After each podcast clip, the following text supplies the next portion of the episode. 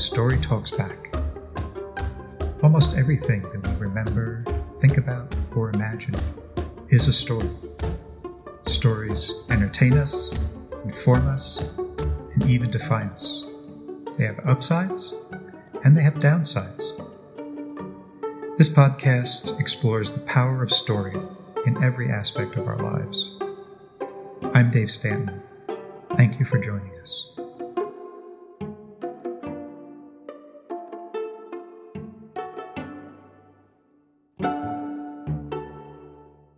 Bob Minkin's photographs have documented four decades of rock music, with a special focus on blues musicians, the punk scene of the late nineteen seventies, and jam band music typified by the Grateful Dead.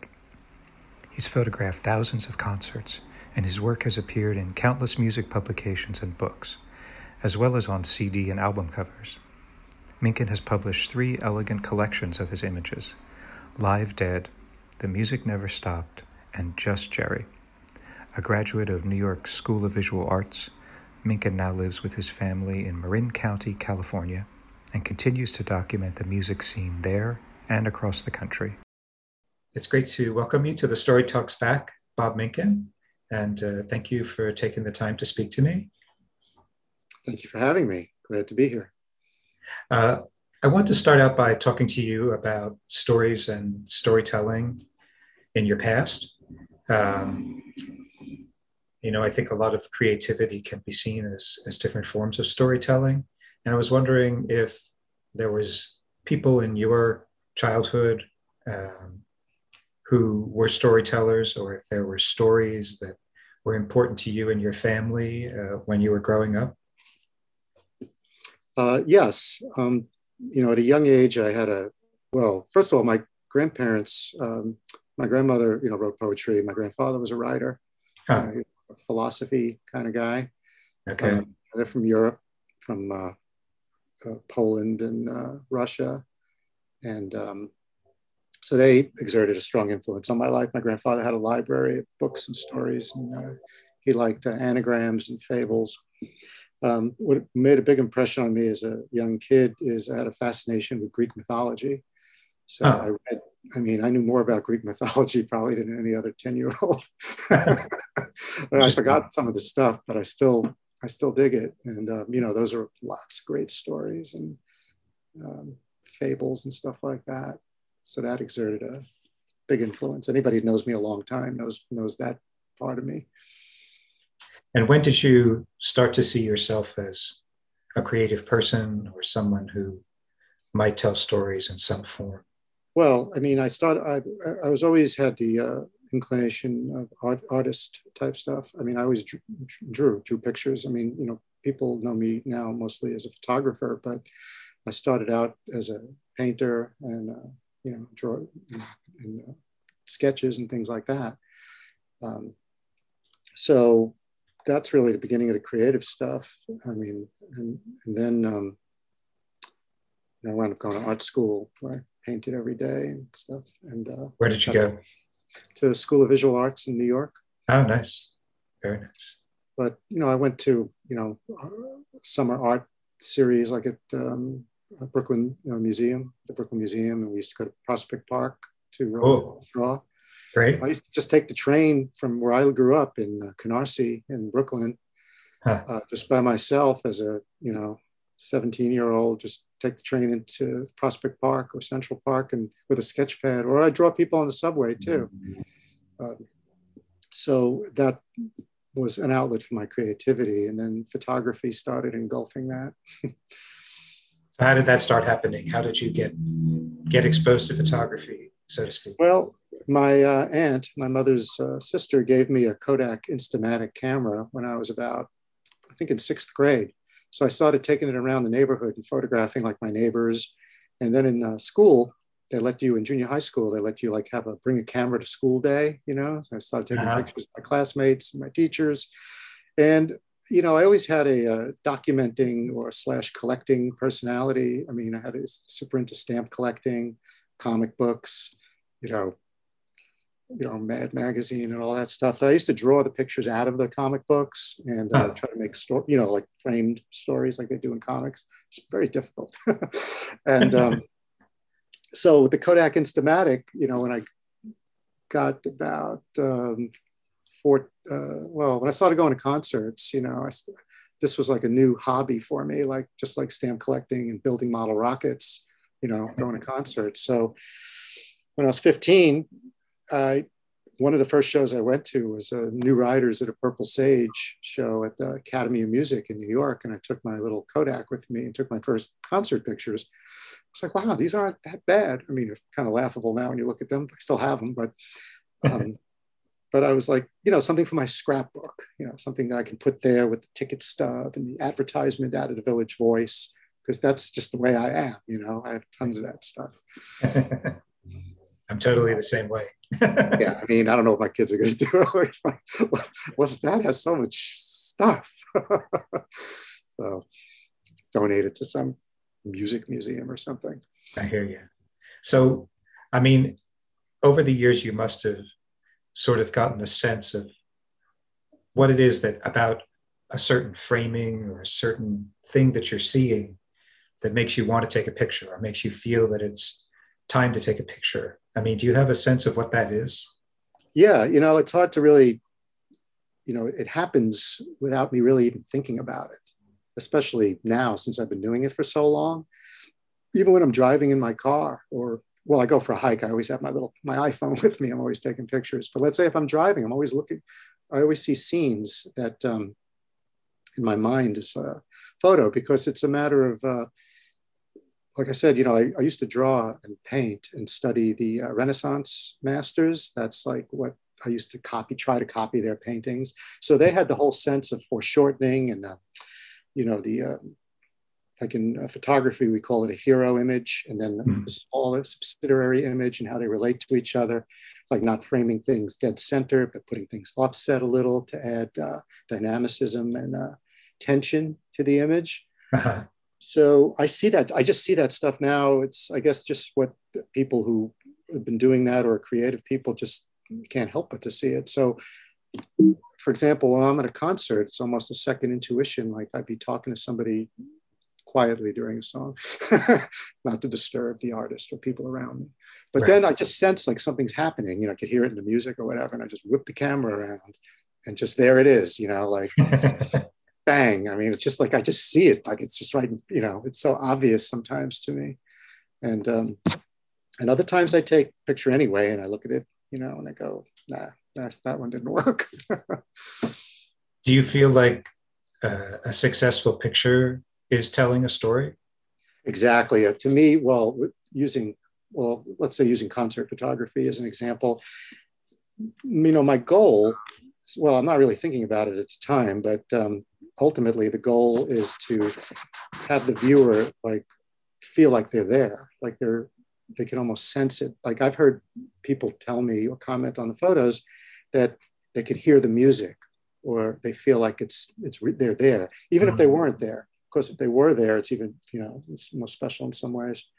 Um, and with the landscape shots, it's a shot that makes people like like I'm in the business like in the business of happy in a way. Like I want, you know, when you see this landscape, it, it gives you, it, it just gives you hope and beauty, like that there is a better thing, you know, out there. Mm. So that's interesting. It's the same thing. Like if I'm flying in my plane and over the Golden Gate Bridge area, like I get the Golden Gate Bridge as the hero element, and then San Francisco downtown, a little off to the left in the back is the subsidiary element, and it's just you know it, it can work really well sometimes.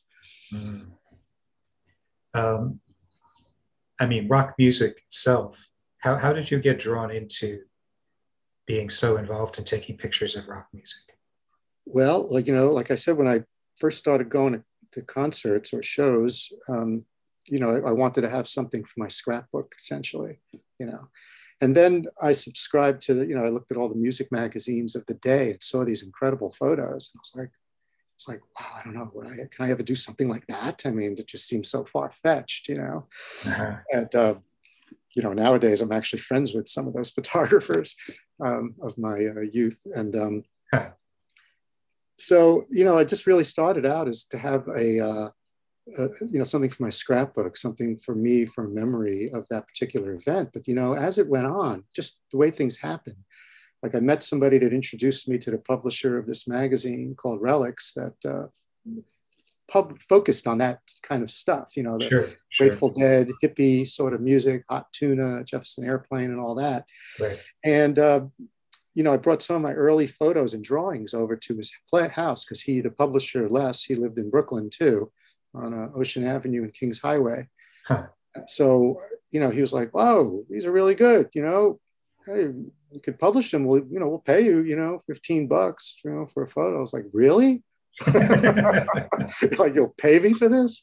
So that sort of like was like, wow, you could actually get paid doing this. So I just started, I mean, that wasn't the reason, but I mean, that just gave me more of an impetus, the fact that somebody in a more of a professional capacity putting out a magazine liked the photos enough to publish them. So that, you know, that's a real shot in the arm when you're like seventeen, eighteen years old. It gives you a big boost, you know, of confidence. Yeah. To, and to more of it. Say what? To do more of that, you know. Yeah, like yeah. When I went out to see the Dead at Red Rocks, I was like, "Oh, I'm gonna take a lot of pictures here. This is gonna be a special place," you know. If you've ever been to Red Rocks, it's a... I, I actually was there once. I didn't see a show, but I just happened to be there during the day. Yeah. And uh, Joni Mitchell was gonna be there that night, but I had I had to catch a plane. So that was oh, that was but a big you got mix. a sense. Yeah, but you got a sense of the uniqueness of that venue. So it's crazy. Beautiful. Um, it's funny you talk about heroes because, you know, when you think about lead singers and rock bands in general, but particularly the lead singer is such a, a hero figure, right? Yeah, the person, you know, like, for example, like, you know, drummers have a tough thing, you know, they're the light's not usually good on them and they got a lot of stuff in the way, you know, so right. in the hierarchy of picture taking, you know, unless you're specifically, if it's set up in a way, or I have the flexibility, I can go on stage and shoot close, you know, but if you're shooting from the audience, like I did as a kid, you know, it's tough, certain, you know, so the people out front, usually the lead guitarist or the, or the lead singer gets all the, uh, you know, the light and the focus. So. And there's, I mean, there's obviously a story for you as a photographer of each picture and each concert and, you know, your experiences, good and bad.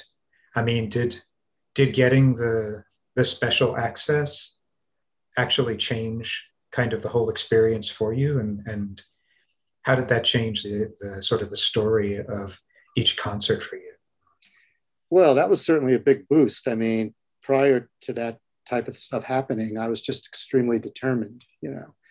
I mean, determined like sleep out all night at Grand Central Station in New York to get good close-up seats, right. or getting to a concert a day early to get online, right. stay out all night, like, you know, wait out all night on a cold April night in New York at the bottom line to get tickets for, you know, Garcia and Saunders there. So, you know, I was determined, very determined. And I had, you know, it caused a lot of problems too as a kid, you know, because I was still in like high school and, you know, I had normal parents that were not, you know, like, "What the hell are you doing?" Kind of thing. Like, so, you know, that caused some issues back then, because now my parents are very proud of me. "Oh, you just said," you know, I go, "Yeah, I'll remember when I was seventeen, you weren't so proud of me." So right. I, right. That is, you know, my books are proudly displayed on their coffee table. But, um, but um, you know, there's some key moments that happen in, in people's lives that advance them, right? So right. one was, you know, meeting the publisher of Relics when I was seventeen. You know, another one was, um, well, I'll skip ahead, but I mean, another major one was uh, meeting the Grateful Dead's publicist, Dennis McNally. Uh, my mutual friends, uh, Lisa and Sandy, introduced me to him in nineteen eighty-five. Huh. And, you know, he was a gatekeeper, you know, he's a person that dealt with photographers and stuff like that. And most of the time, it's just a one-off thing. Hey, you know, okay, you could shoot your three songs and that's that. Mm-hmm. But we actually hit it off, you know, like, because I worked for the company that published his first book, his Jack Kerouac book. You know, we had certain things, you know, to talk about and stuff. I worked for McGraw-Hill at the time. I was an artist. Oh, wow. Okay. And, um, you know, and uh, so he... Um, you know, really, I got the keys to the kingdom in a sense, you know, he started, you know, like I said, we hit it off and he made it, uh, he opened some doors for me. And, um, you know, what that meant was that I didn't have to wait out all night online for tickets, you know, certain things like that I didn't have to do, uh-huh. you know, which I didn't miss. And um, and then it led to other things, you know, in my other life, I'm also a graphic, just a graphic artist. So he opened the door to me for me to become the packaging designer for Grateful Dead Productions for a number of years in the early two thousands. Oh, wow. Yeah, I don't really talk about that a lot, but that, you know, like designing an album or C D, album for your favorite band, you know, was always a fantasy of mine as a kid. Wow. So wow. I got to, you know, and I'm still involved with them. They, they, they moved that whole operation to L A with Rhino Records, but, um, but I, they still use my photos frequently in their packaging, which is cool. So yeah, Dennis was, you know, you know, hero, and um, there's just certain people you meet along the way that just um, angels, I call them, angels from somewhere come into your life. And do you remember sort of the, when you, before you had that access, do you remember sort of like the most memorable thing that you did to get a good photo?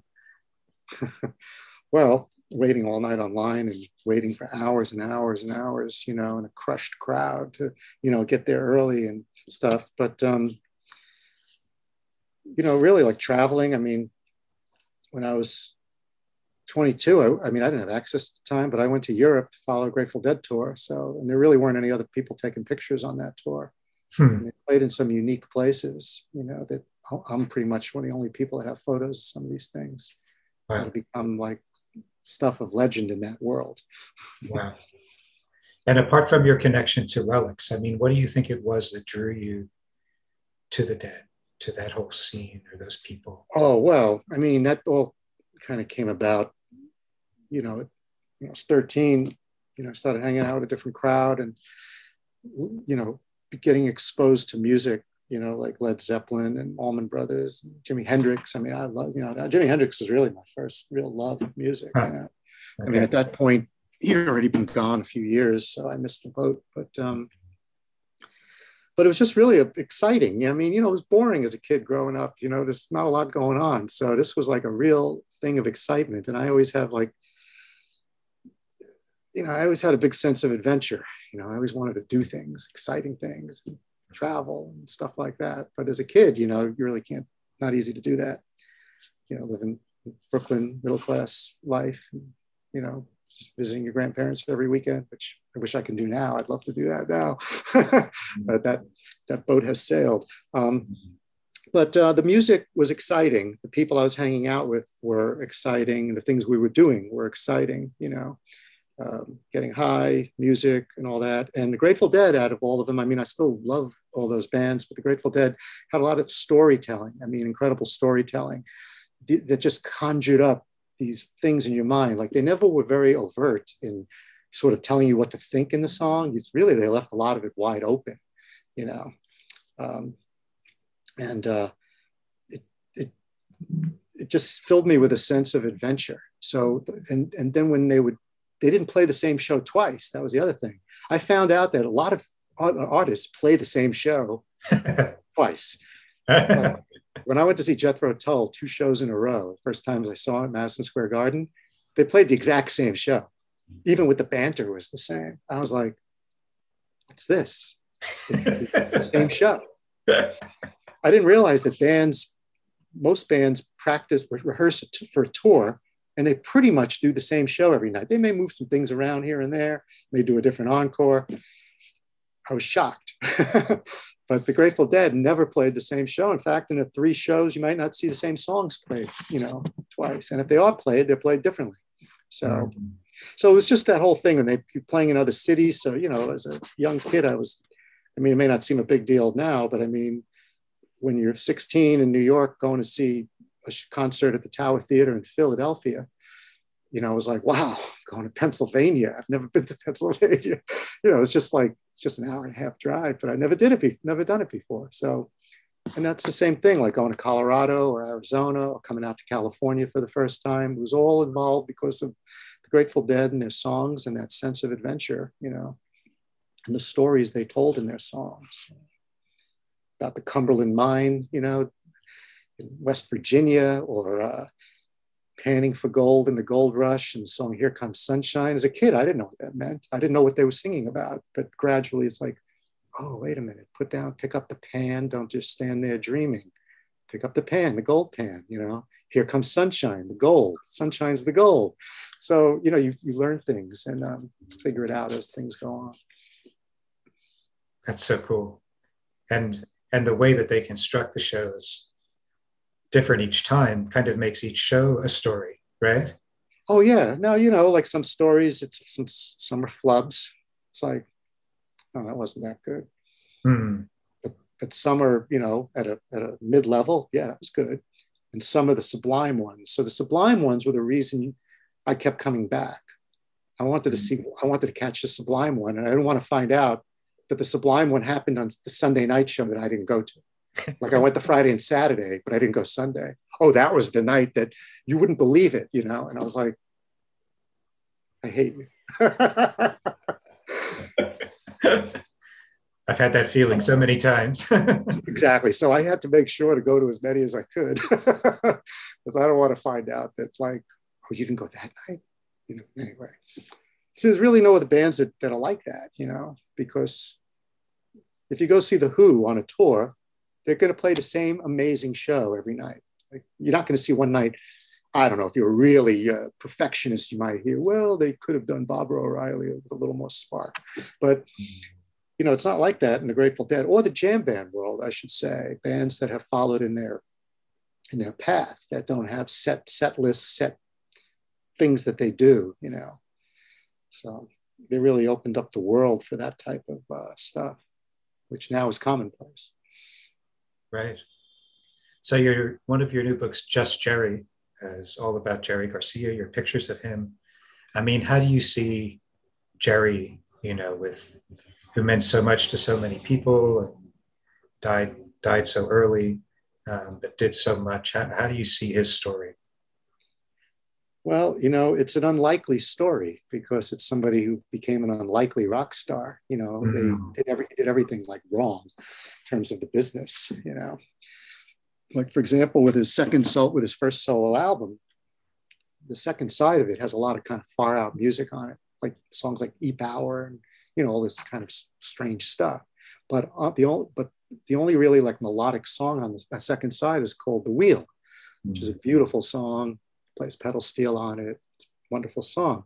So the um, he didn't have on uh, the album a, a break, a song like We Could Drop the Needle for that, for The Wheel.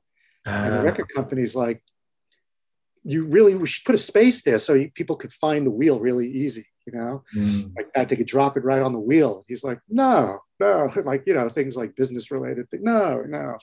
Or they just did a lot of things. So it's, it's incredible. They, they, he succeeded, you know, despite himself, you know, despite themselves, you know, he certainly, I mean, he lived, from what I understand, I don't, I didn't really know him. I only met him a few times, but from what I've known, he, um, he really just wanted to play guitar and be known as a good guitar player. Mm-hmm. The whole cult, you know, God kind of thing wasn't really at all his scene. I mean, and the adoration, you know, was not, you know, it was kind of weird to him. Mm-hmm. It's like, dude, I'm a guitar player. I'm not a prophet. You know, singing a song and I'm looking forward to, you know, having dinner afterwards, the show or something. You know, people, you know, but what it means to people and even myself is a different thing. It is, it does conjure up that, uh, you know, those feelings because, you know, he's the channel, you know, for the words. Let's not forget Robert Hunter, because Robert Hunter wrote the lyrics that he, right. Jerry sang. You know, right. Jerry didn't necessarily write the music, the words to those songs. He may have had some, you know, input and changed some things around. But, you know, Robert Hunter, he was really the uh, core behind the Grateful Dead because mm. all their big songs, he wrote the words to. I mean, he was, I mean, in nineteen seventy, just think about it, nineteen the short time period in nineteen seventy, he wrote like Uncle John's Band and, uh, you know, D- Dire Wolf and I mean, all, uh, Ripple. I mean, he wrote all these songs in a short amount of time that are part of the pantheon of American, you know, music. Right. I mean, it's incredible. And Jerry Garcia was the, uh, the channel to bring that out to the world. Those words combined with the music and his guitar playing. you know, his guitar playing had the dynamicism. Again, it's uh, the space between the notes was just as important as the notes, the silence, you know, the ups and the downs, the, the slow part, building slowly into a first climax, then dropping down, then into the second, you know, it's this, it's, uh, you know, it's incredible. There's nobody like him. I mean, you know, you know, there's Eric Clapton and uh, Santana and uh, all the original blues players that uh, they all copied from, you know, Albert mm-hmm. King and Freddie King and all that. But, but, you know, having your own voice, creating your own unique style and sound, it can be instantly recognized is not an easy feat. And Jerry sure did that. Did you have a sense when you were photographing him of sort of trying to get behind the myth or trying to help people see him as something besides just this legendary, adored figure? Well, you know, I mean, I only really, I mean, I, I try to fo- put photos up that are not uh, in a negative light of somebody, you know? You know, because that's just not me. Some people do it, you know, some mm-hmm. people they do that, they don't have a problem with that. I sort of do. So there were, I mean, I like to, I like getting smiles of Jerry, things like that. I mean, that's the way I like to remember it. But as a documentarian, of course, I have lots of other photos, ones I've never posted. Like I've shot Jerry a lot in nineteen eighty-four. In nineteen eighty-four, he didn't look so good. Mm-hmm. And even in my book, in Just Jerry, you won't see any pictures from nineteen eighty-four. Hmm. You'll only see one from nineteen ninety-five. Hmm. Because it's, um, I mean, I'm a fan too. I'm not doing it for the necessarily for the public, you know. Right. I'm doing it for myself, and uh, the fact that people dig it is a is a bonus, you know. But um, but if you're hoping to see certain photos, like you're not going to you're not going to see those types of photos. Hmm. You know? But um, but I did one time when I did get to have a solid hang time with Jerry. I was with my wife at Laguna Seca. I asked him, he was in a pretty chipper mood. And I asked him, so what's it like to be Jerry Garcia? Because there's, well, because, you know, there's you, you're, you're a person like anyone else, but then there's this Jerry Garcia. You know? Right, right. So it was funny. Like I said to him, do you wake up in the morning and slip into Jerry Garcia pants, zip up the back, you know, put, okay, now I'm Jerry Garcia. He was cracking up, you know. Did he have an answer to that? You know, I can't remember exactly the conversation. I wish I had a tape recording of it, but, you know, we had him for almost an hour to ourselves before the people sort of started hovering around and moved in on it. But um, but uh, the fact that I, I, I felt afterwards I was a little bold to ask that question. What's it like to be you, Jerry? Well, actually, he was telling me stuff like on stage, you know, the dynamics between the band members, how they try to trip each other up or mess with each other. Really? Like, really? That's what I said. Really? Tell me more. He goes, well, you know, they'll they'll change stuff on me and see if I'm like, you know, going to follow along with it or something like that. I'm like, wow. So there's this whole little, not war, but a whole thing going on on stage. And sometimes, you know, I used to notice that from the audience, but um, but hearing him say it, you know, gave uh, gave truth to those uh, thoughts. Because like like unlike most bands, you know, they didn't really play from a set rehearsed thing. So there were like one band member's moving into some sort of song and then they'll see if people are taking the bait, maybe not. You know, we call that a tease. Like, wow, it sounded like they were gonna do, but then, you know, somebody else weighed in have more heavily on something. No, let's bring it over this direction. See, that's the kind of stuff that people that don't know much about the Grateful Dead don't understand, you know, they don't know that kind of thing. And that's exciting for an audience, for somebody to see all that occur to them, rather than, you know, a highly polished show. Like, like if you're going to go see a Broadway show, it's going to be the same show somebody saw a month ago, exactly the same. And it should be, you know, that's the way it is. But, but in adventurous music, um, you know, it's uh, not that way. It's controlled spontaneity.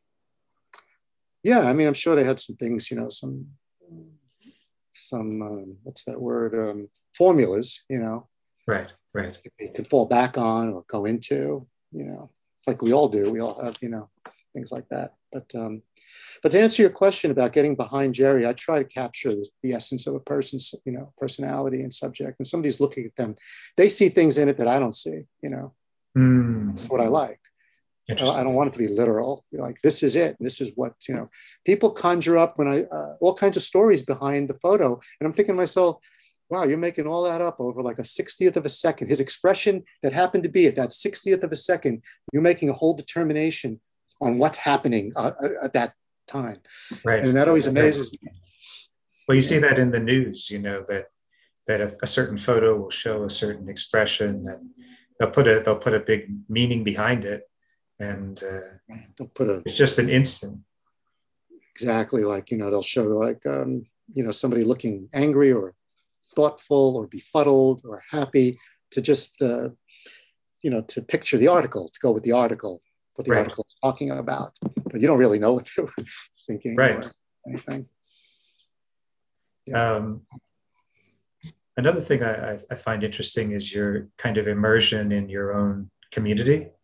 And uh, you have another book uh, about Marin County and the music scene there. And I'm sort of wondering how, how do you feel that the place has influenced the music there? I mean, is there some connection between the music that's made there and the actual geography or landscape?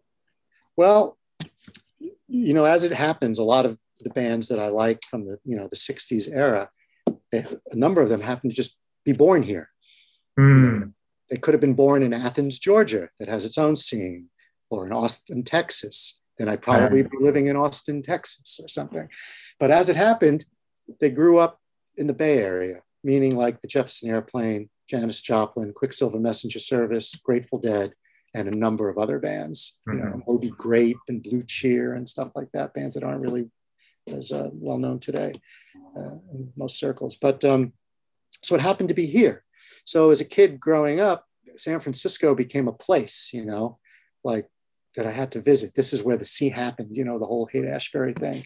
So when I came out to visit, um, the other thing about this, well, the other thing about this area is it's beautiful. I mean, it's a beautiful mm-hmm. area, visually, mm-hmm. aesthetically, you know, it's a progressive area too. It's very, um, you know, uh, on the democratic spectrum of things, you know, I mean, and uh, I don't really think of it as left. I mean, I'm not a communist, but it's, uh, some people might say it's in that direction, and um, which fits me just fine. It's also at the forefront of, you know, healthy eating and active lifestyle, things like that. Mm-hmm. So that's just where it happened.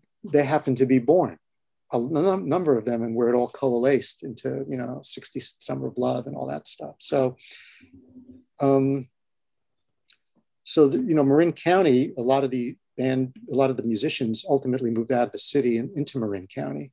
Mm. And that's where they lived and played. So, you know, when I created this book, you know, it's uh, basically Music Never Stopped, uh, Marin County's music scene.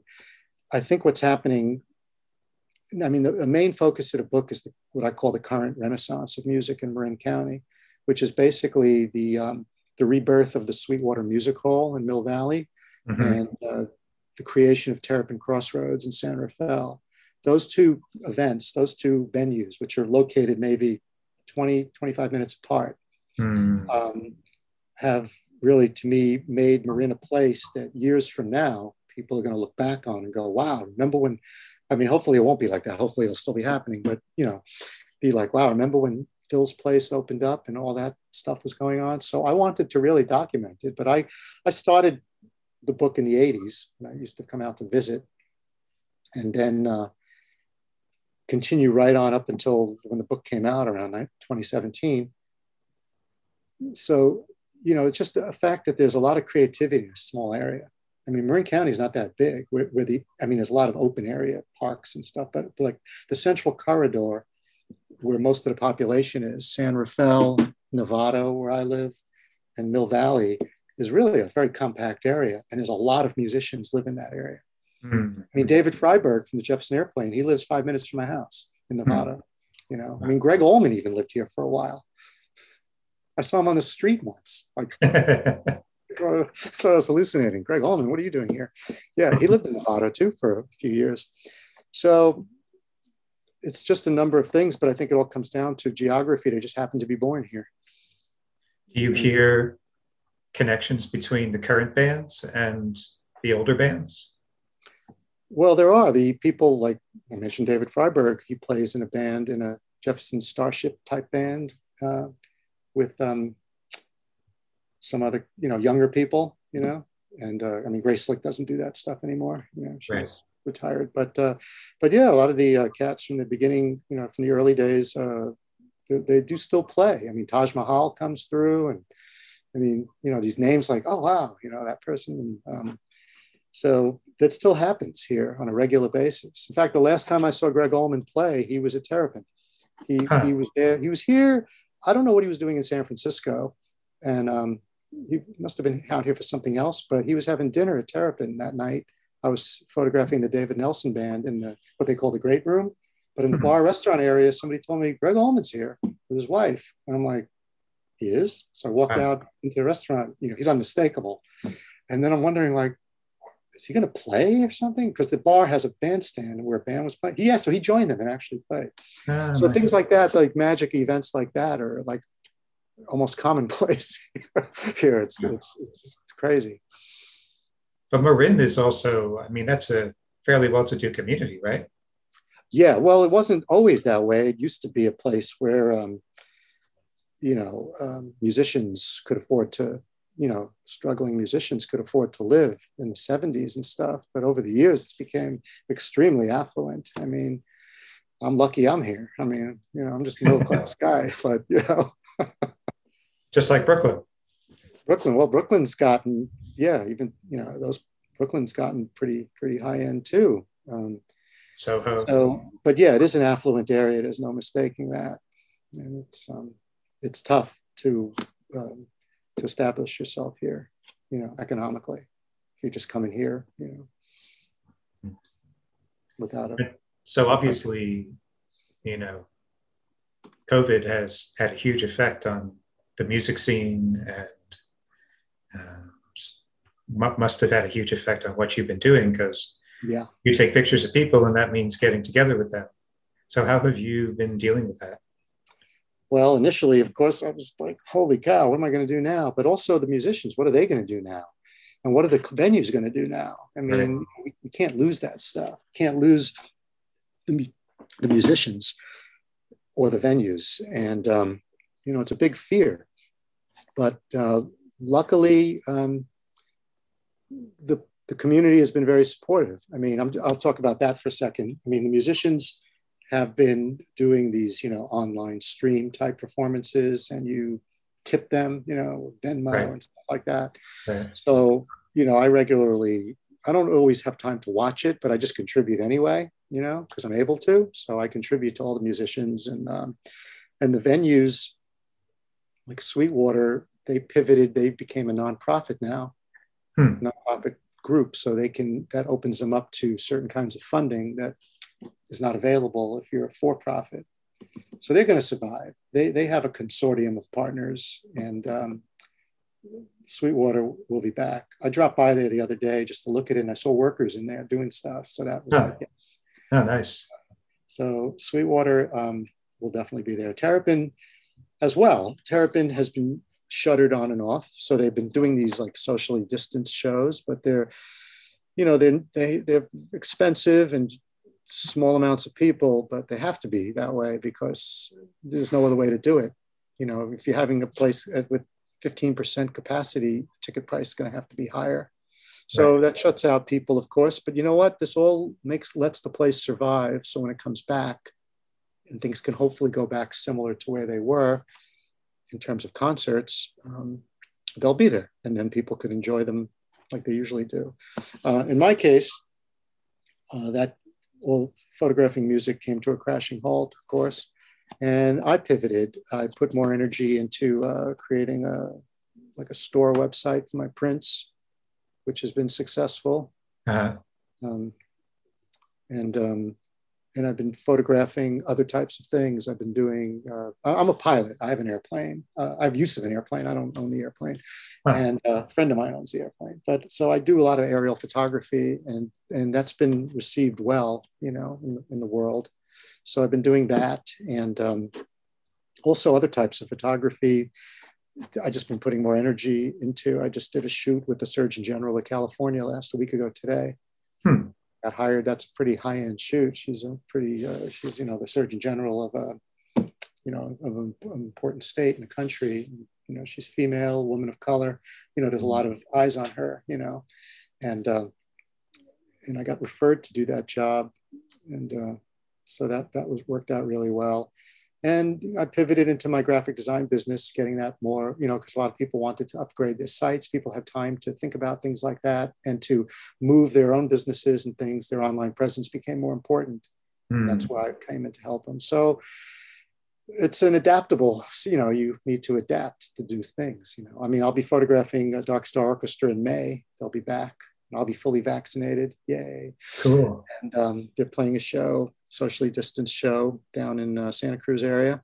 Huh. And I think more and more of those things are going to start to happen, you know, and things are going to get back to that. So I think the light at the end of the tunnel is getting brighter, and it's been a long haul for a lot of people, you know, but, you know, the community has support, has pretty much been supporting the musicians by donating to them and uh, helping them out and uh, keeping the venues alive. Have you thought about how artists, like musicians, are going to process this experience and, and what it's going to create, what it's going to result in? Well, that remains to be seen. You know, it, it had a heavy effect on them because initially they would, you know, that's what they do. You know, that's that's it. Right. There's, right. there's no piv- there's no pivoting really. You know, right. So um, unless they're getting out of it altogether, but. Um, That remains to be seen, you know. For some established artists, you know, I guess I wouldn't say use the word easier, but it's been a, like, for instance, Jorma Kaukonen from Jefferson Airplane Hot Tuna, he has a really well-regarded stream every Saturday night. I mean, right. It's really well-produced. Right. You know, because they have a little venue and their property in um, Ohio at the Fur Priest Ranch. So that's been, the musicians like that and all the others really have been like a, a life preserver to the people who need music. I need music, right? We we live for it. And the musicians, uh, instead of pivoting into something else, I'm using the word pivot a lot, sorry. Uh, That's okay.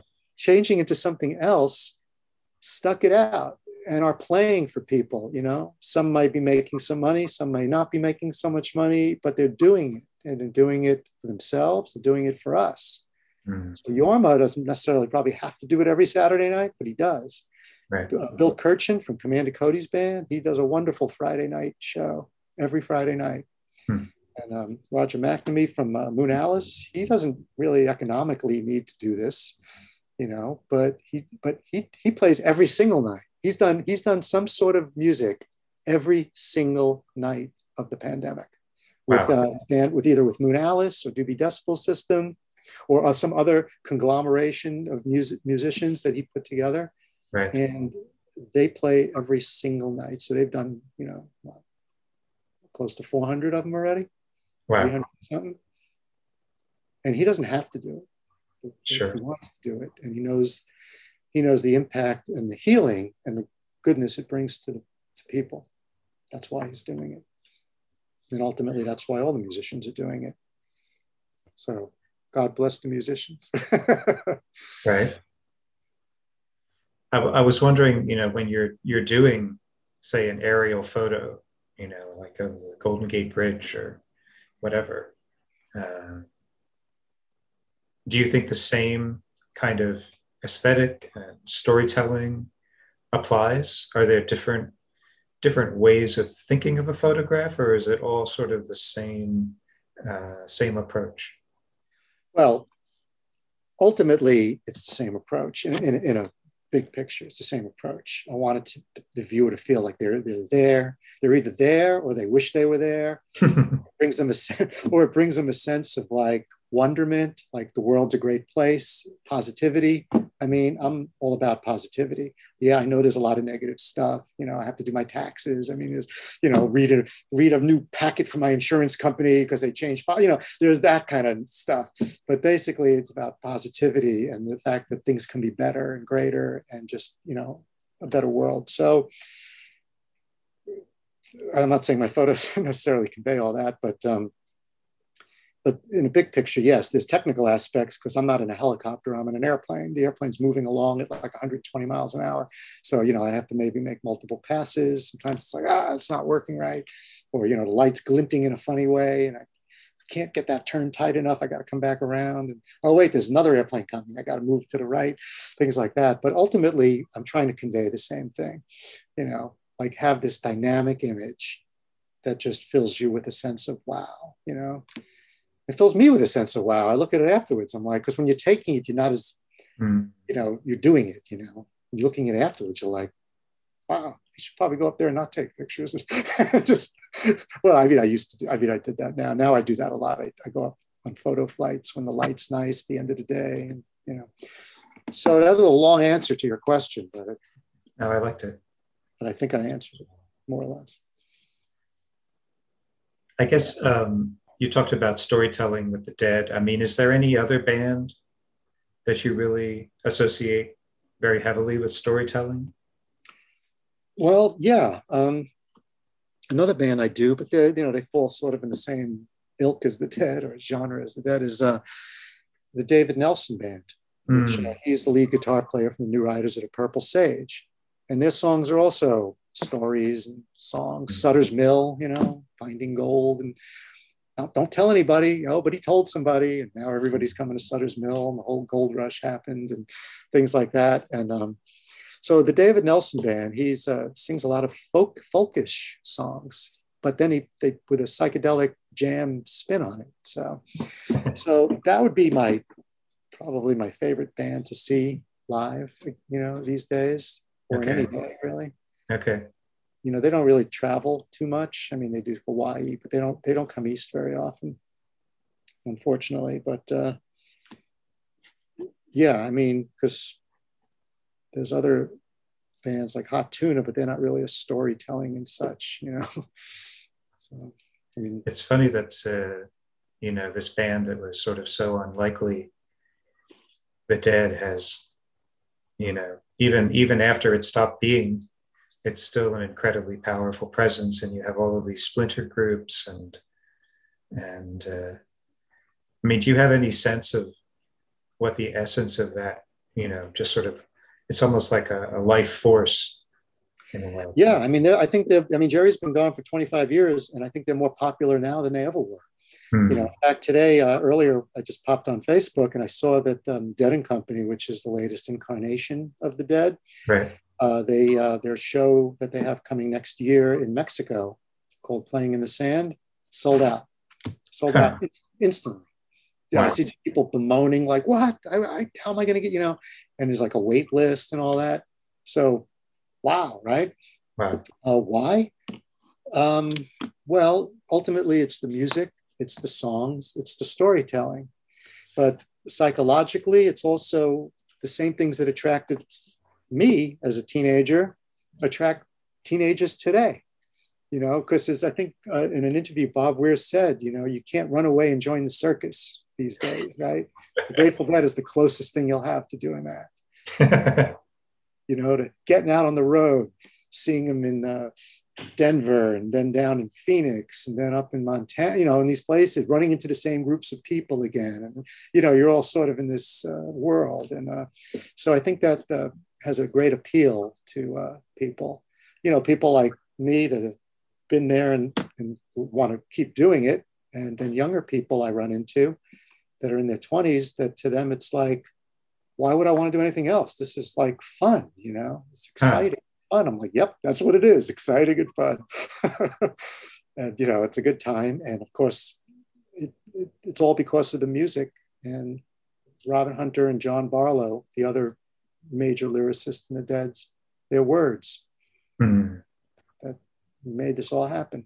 And put to the music by Jerry Garcia and Phil Lesh and Bob Weir and Billy and Nicky and Pigpen. And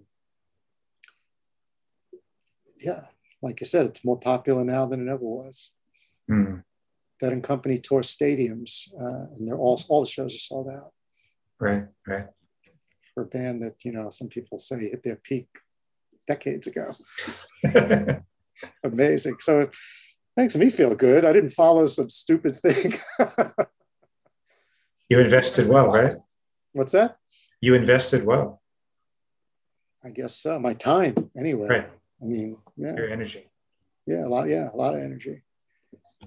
So, but it's good because it's still happening. Yeah.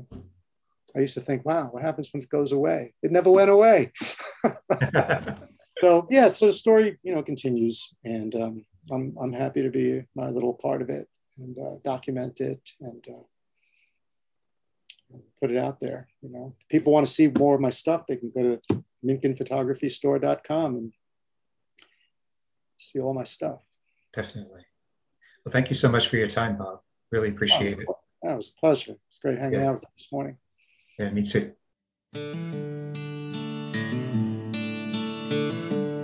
The Story Talks Back is produced and hosted by Dave Stanton. The music you're hearing now was written and performed by Christopher Daydream. The theme music at the beginning of our show is an excerpt from Play by Merlin Twelfhoven, performed by Kronos Quartet as part of their fifty for the Future series. Please subscribe to The Story Talks Back on Podbean and check us out on Instagram. See you next time.